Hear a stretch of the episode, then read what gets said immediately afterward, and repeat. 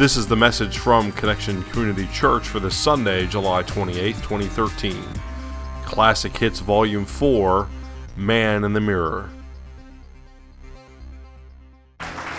Wow. Absolutely. Give it up for the praise team. What an awesome job they did during this series. You know, the thing about this song is many times when I listen to it in preparation for this message, like it would bring back memories from the past that would just hit me at the core of my being. And I would end up in tears like every time, every time. And I would relate some of the lyrics like a widow deeply scarred, somebody's broken heart, and a washed out dream. They follow the pattern of the wind you see because they got no place to be. That was me broken heart, washed out dreams, not really clear who I was or where I needed to be. Well, good morning, Connection Church. My name is Lori Brown, and I'm the pastor of spiritual formation here at Connection and a sinner who's been saved by God's grace. Would you pray with me, please? Lord God, wow, we just thank you for today, Lord. We thank you for each person here, Lord. There is no accident that any one of us are here. Lord, right now, we just pray that you would open our hearts and open our minds for all for the message that you would have for each one of us, Lord, that it would change and transform us into the people you would have us be. And we give this time to you in Jesus name. Amen. Amen. Okay.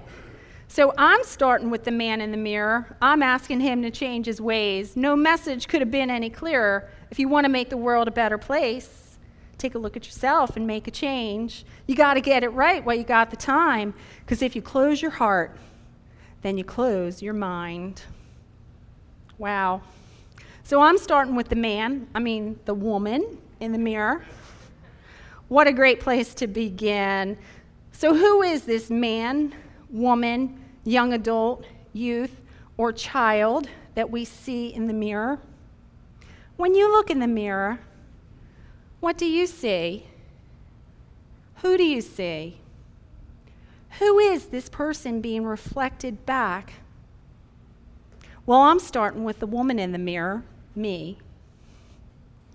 So, as I reflected and looked at myself in the mirror, I realized that the answer to that question would have been different at various points in my life. Some of the thoughts I've had throughout my life when looking in the mirror include things like fat, ugly, unlovable, worthless, loser, liar, broken, failure, a mess, basket case, not good enough, crazy, lost, dumb, and a few other choice words. Now, I've also had some positive thoughts when looking in the mirror. I think we all have. Things like, right, looking good today, huh? nice, pretty, hot.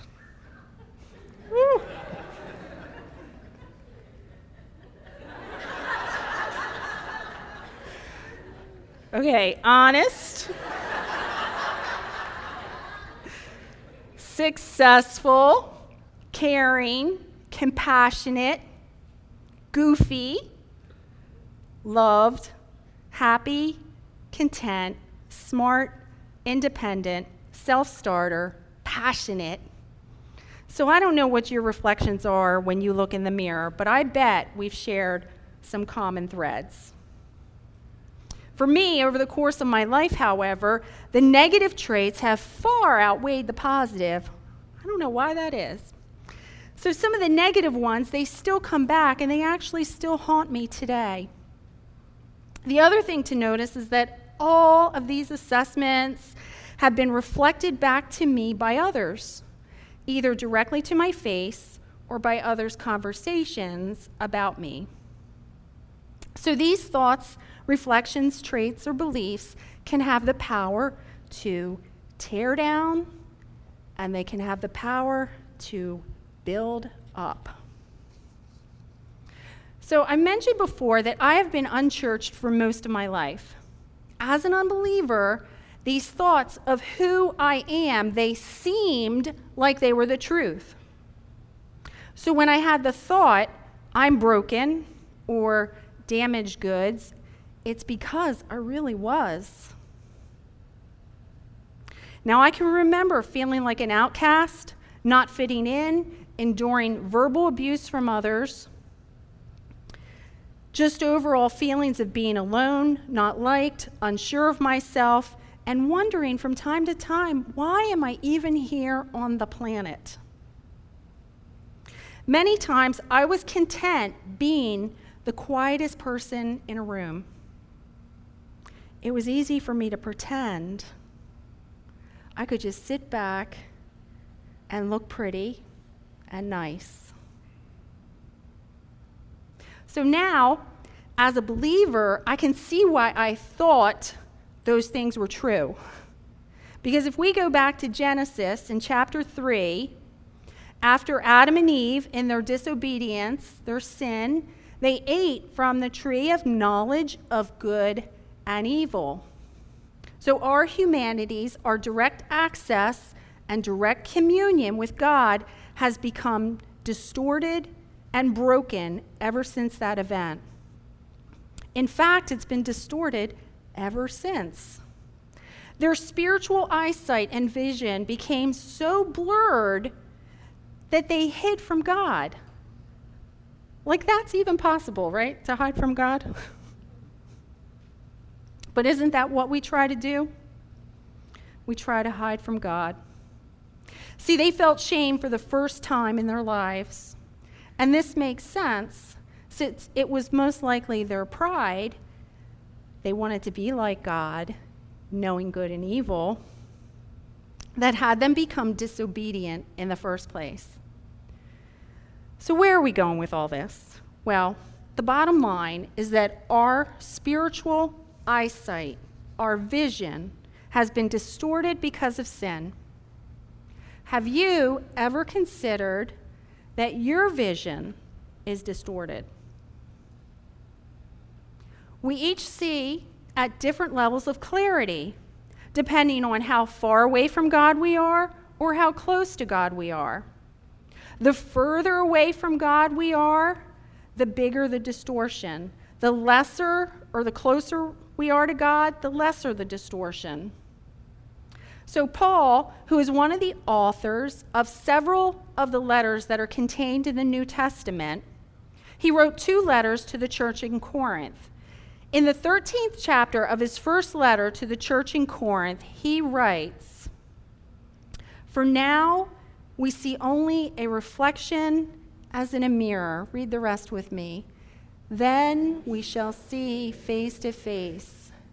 Now I know in part, then I shall know fully, even as I am fully known. See, Paul knows this truth for himself. If you were here a few weeks ago, you'll remember that Alan and Carrie shared some of Paul's story. To recap, Paul was a very zealous Pharisee. Now, a Pharisee were influential Jewish men who sought to interpret the law carefully according to the traditions of those from previous generations.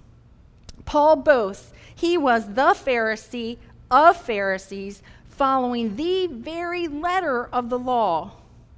He persecuted the church to the point of hunting down Christians, approving of their deaths, throwing them in jail, he was feared by Christians of the day. I can't even imagine being a Christian at that time. He was all about tearing down and destroying the church, those who believed in the name of Jesus. Now, you may recall that one day, while on his way to Damascus to hunt down and persecute even more Christians, he was struck by a light from heaven that literally blinded him for three days. He heard a voice speak to him Saul, Saul, Why are you persecuting me? It is hard for you to kick against the goads. So I said, Who are you, Lord?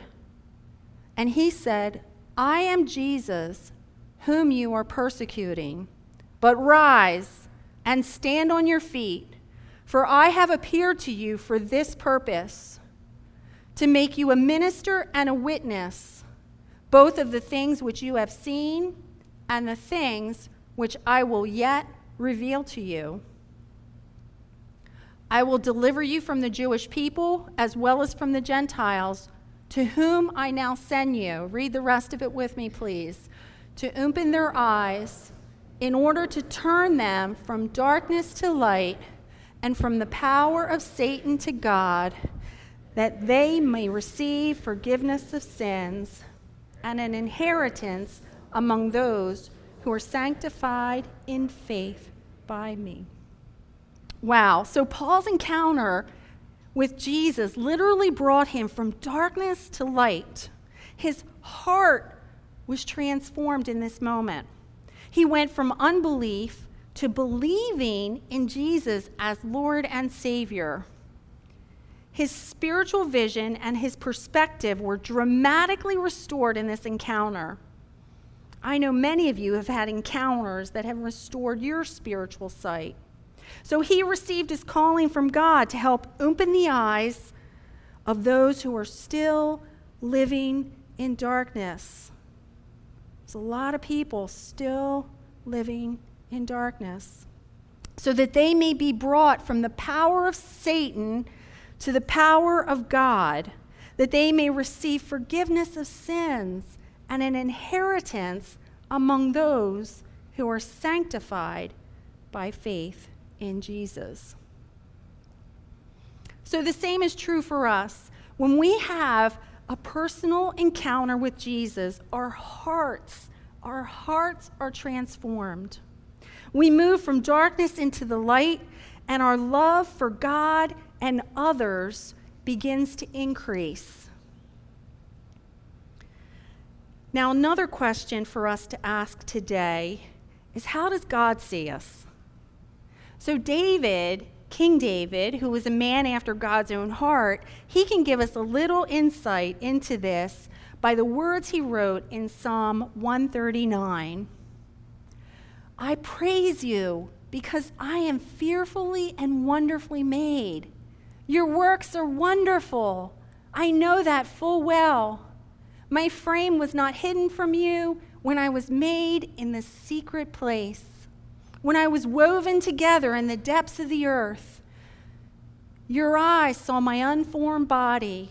Read the rest of it with me.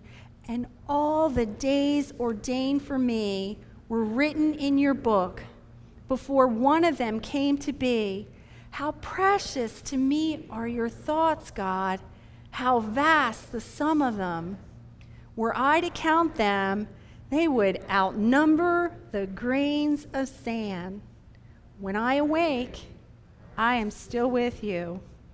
What a powerful psalm. I love this.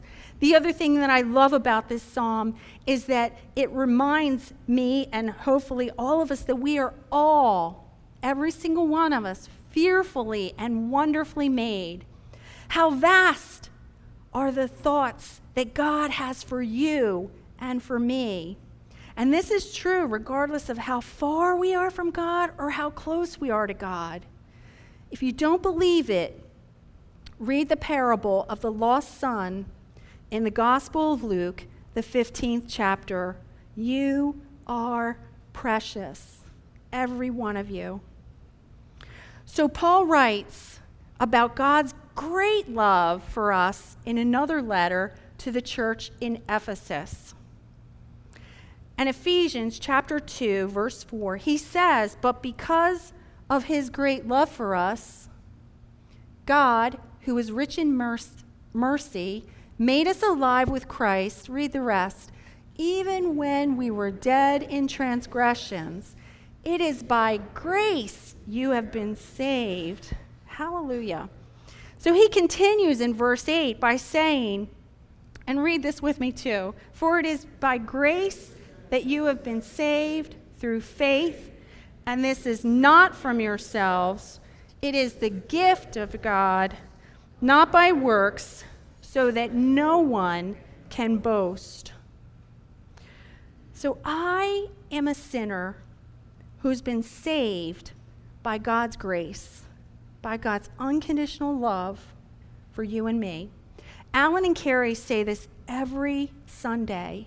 I love it because it reminds me that I am no better or no worse than anyone else. It doesn't matter, again, how far from God we are, how close you are. We are all sinners. We have all sinned and fallen short of the glory of God. We have all done things that have been against God's will. You know, even those who don't believe in God could admit if there really is a God, and we believe there is, that they have done some things that are against God's will, things that have hurt others and themselves. We call those things sin. So when I remember that I am a sinner saved by grace, not by any works of my own, I don't I didn't have to achieve a certain level of goodness, right, before God would save me.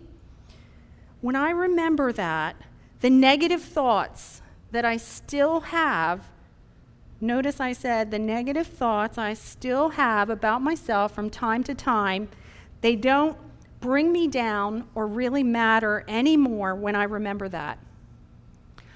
Nor do the positive thoughts that I have about myself like puff me up and make me think I'm better than others. I begin to have a right relationship with God and with others. So, in this frame of mind, when I do things that are not aligned with God's will, it's easier for me to recognize that I have failed to be a good witness for Christ. I can then repent of my sin, clean up my mess with God's help, and continue to strive to be all that God has for me to be. The main difference is that I recognize I failed. I don't take on the incapacitating thought that I am a failure unless I forget I'm a sinner who's saved by grace. Because when I do that, when I forget that, I temporarily get knocked out of the game. I get depressed, and then I become my own worst enemy.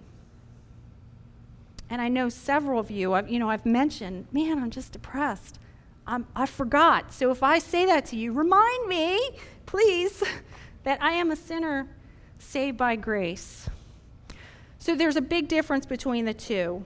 The one is the truth I failed, the other is a lie I am a failure. So, our song today asks if you want to make the world a better place, take a look at yourself and make the change. So, how can you make the change? Well, Paul tells us in verse 10 of Ephesians 2, read it with me. For we are God's handiwork, created in Christ Jesus to do good works, which God prepared in advance for us to do. See, God has already prepared in advance good works for both me and you. All there is for us to do is open the eyes of our heart because that's where God lives. God lives in your heart. And for us to then step into those opportunities that God puts before us on an everyday, daily basis. now, if you're unclear or uncertain what some of those you know, what the works that God has prepared for you, not for the person sitting next to you, for you. If you're unclear about that, all we need to do is ask God for help. Where do you want me to make a difference, God? Who do you want me to make a difference with, God? What's the next step to making that happen? God will definitely show you. So, Paul, in his letter to the church in Ephesus, he gives us several, I mean, several great examples of ways to make the world a better place. I highly encourage you all to read that letter. There's so much good stuff in there.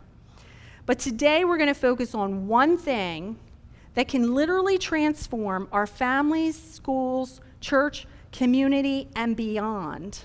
And it's in Ephesians chapter 4, verse 29, where Paul says, read it with me, do not let any unwholesome talk come out of your mouths, but only what is helpful for building others up according to their needs, that it might benefit those who listen. So, first off, what is unwholesome? I, I, I think a lot of you know what unwholesome is, unwholesome talk. But the definition I found at dictionary.com, I really liked. It said, talk that is detrimental to someone's physical, mental, or moral well being. So, what does unwholesome talk do to others? It tears them down. It tears them down. And there's way too much of that happening in our homes, our schools, our workplace, and sometimes even in our church. Now, Satan's job, we hear this fairly regularly, is to kill, steal, and destroy.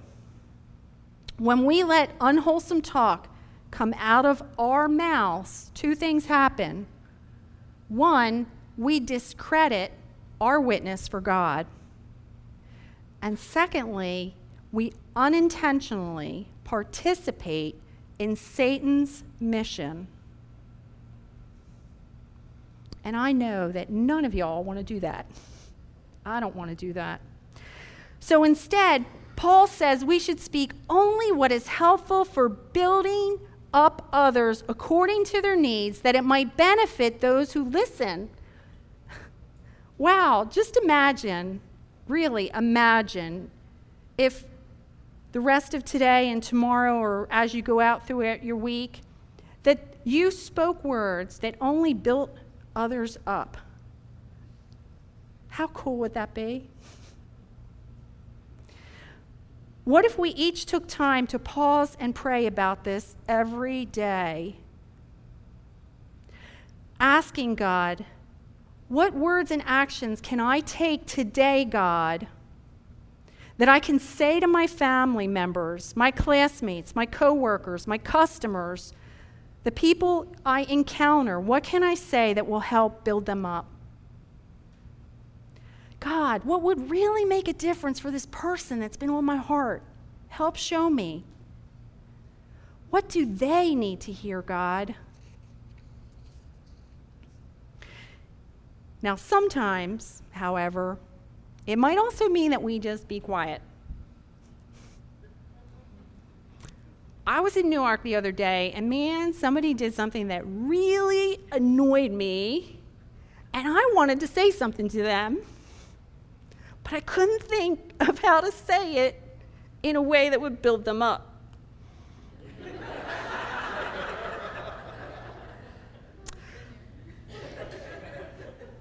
so I chose that time to be silent. What's the old saying? If you don't have anything good to say, don't say it at all. That's right. That's right. Good lesson to learn. Now, when I think back to the people who were most influential in my life, these are people who I would not be the person I am today if it was not for those people. They always built me up, they always built others up. You never heard them gossip, they honored everyone. Whether you were in the room or you were absent. And I honestly believe I would not be here if it were not for them. And I thank God. I actually called one of them this past week. and, and shared that with them in tears. I couldn't even stop crying as I'm sharing this because they made such an impact on me. So, our song asks if you want to make the world a better place, take a look at yourself and make the change. It starts with you, not with your spouse, not with your parent, not with your children, or your boss, or your friends, or your neighbors. It starts with you. So, one of the things we can do at the end of the day, or however you want to do it, you could inventory and think about your speaking and your actions towards others. Ask yourself who have I torn down in my friend network? Friends, relatives, associ- acquaintances, and neighbors. Who have I torn down by the things I've both said and done? Make a list. Ask God to help you make things right with them. The other thing we can do is we can ask God who in our friend network, both those who are far from God, let's never forget the people we run into on a daily basis who are far from God. So, both those who are far from God and those who are close to God, how can I help genuinely build that person up. Because you got to get it right while you got the time. There are too many people living in darkness. And if you close your heart, then you close your mind on who God is counting on you to build up.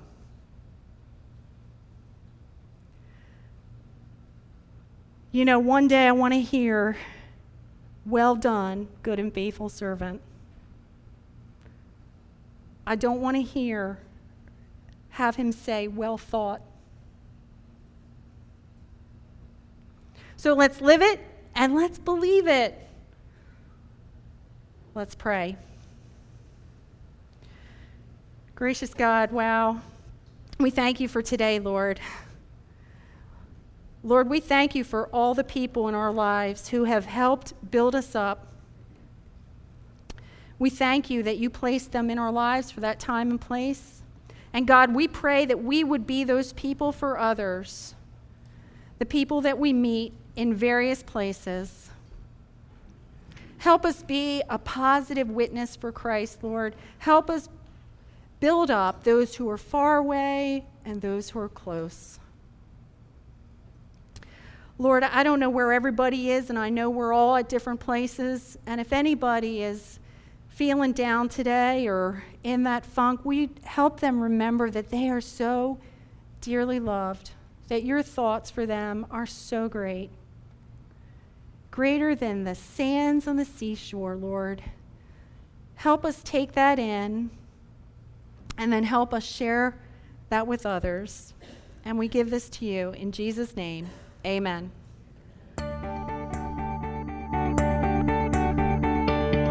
Thank you for joining us for our podcast.